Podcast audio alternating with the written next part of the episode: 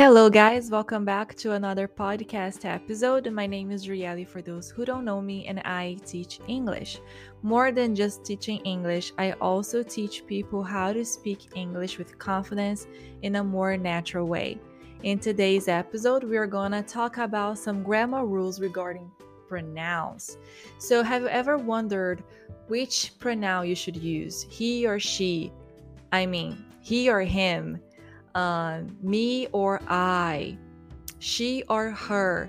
Those are frequent questions that I make myself oftentimes, so I think that's why it's important to know the difference and when to use each one of them because it will impact the way you speak.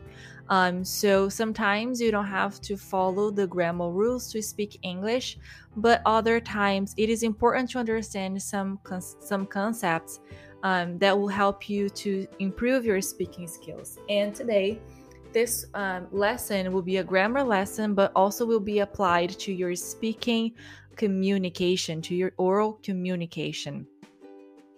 So, first of all, right, he or him, which pronoun should I use? But do you know what's a pronoun?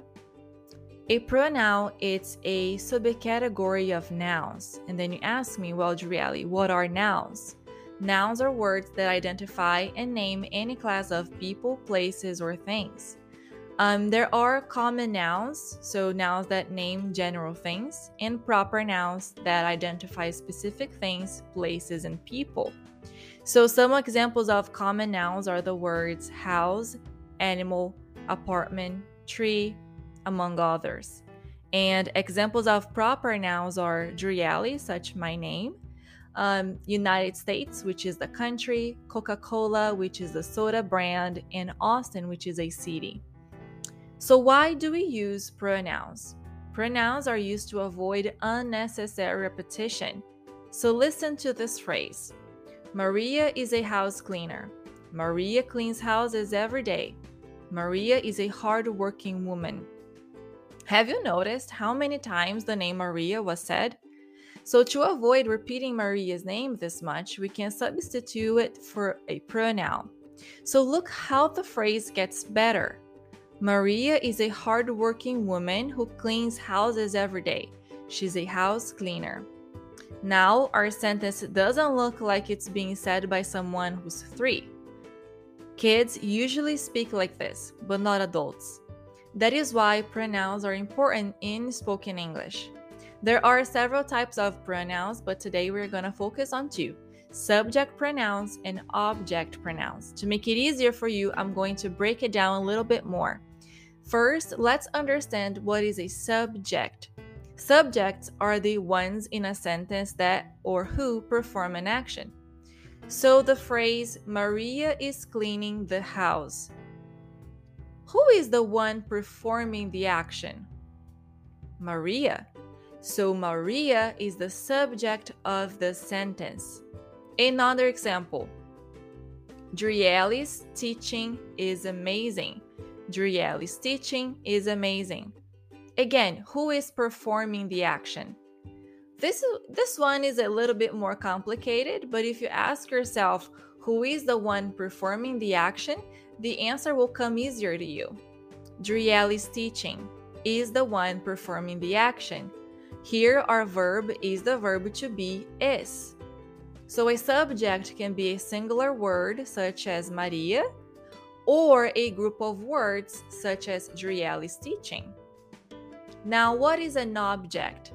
An object is the one that complements the sentence, gives more information, and sometimes gives meaning to the sentence. An object is also the receiver, it receives the action. So, let's see this example. Drieli ate watermelon. Drieli is the one performing the action, so Drieli is our subject. The verb ate and watermelon, which is a noun. But in this phrase, watermelon is an object because it is receiving the action. So watermelon is being eaten by Drieli. So watermelon is receiving the action eat. Now, let's see another example. Drieli called Amanda. Drieli is the one performing the action, so therefore she is the subject. called is my verb, and Amanda is the receiver. She's the one receiving the action, the one who's being called. Now that you understand what's an object and a subject, we can talk about subject pronouns and object pronouns. Let's start with subject pronouns. We have a thing that um, we have different categories and nomenclatures. When we're talking about pronouns, you have to know about a person and if it's singular or plural. You have to know not the right verb have, but you uh, may know or it's interesting to know, but it's not something that you have to memorize and worry about because knowing about these um, categories will help you speak better. It will help you understand better. So, when we're talking about pronouns, you're going to hear about the first person singular pronoun. So, we have first, second, and third person, and then you have singular and plural. So, the first person singular pronoun is the pronoun I. The second person singular is you. The third person singular is um, he, she, and it. The first person plural is we, second person plural you, third person plural they. So pronouns um, that will perform the action are called subject pronouns. So, for example, Maria is sad. Maria is our subject because it performs the action. Is is our verb, and sad is the object. If I want to replace the proper noun Maria for a pronoun, it have to be one that performs the action and that corresponds to a female gender. So the sentence will be she is sad. So the pronoun she, the subject pronoun she, um, would replace the proper noun Maria. More examples Drielli cooks dinner. So the subject is Drielli, the verb is cook, and the object is dinner. If I were to replace the noun for a pronoun, we would say she cooks dinner. Now let's move on to object pronouns. Same happen, um, same happens here. We have the first, second, third person of singular and plural pronouns. So the first singular is me, second person singular you, third person singular him, her, and it. And then we have first person plural us, second person plural you, third person plural them.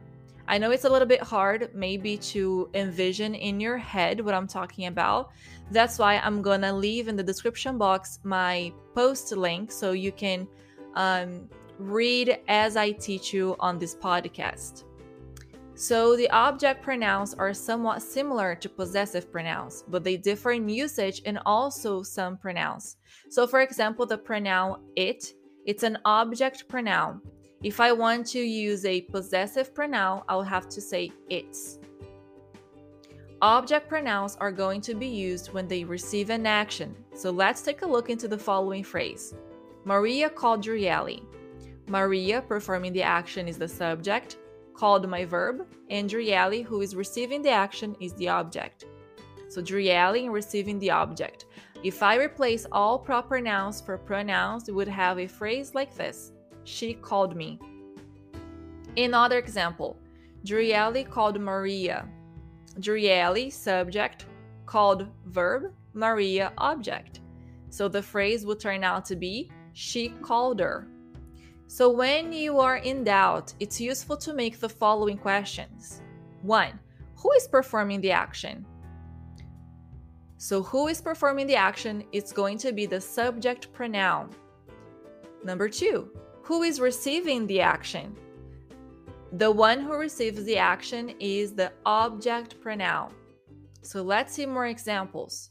The teacher asked Pedro a question. Who is performing the action?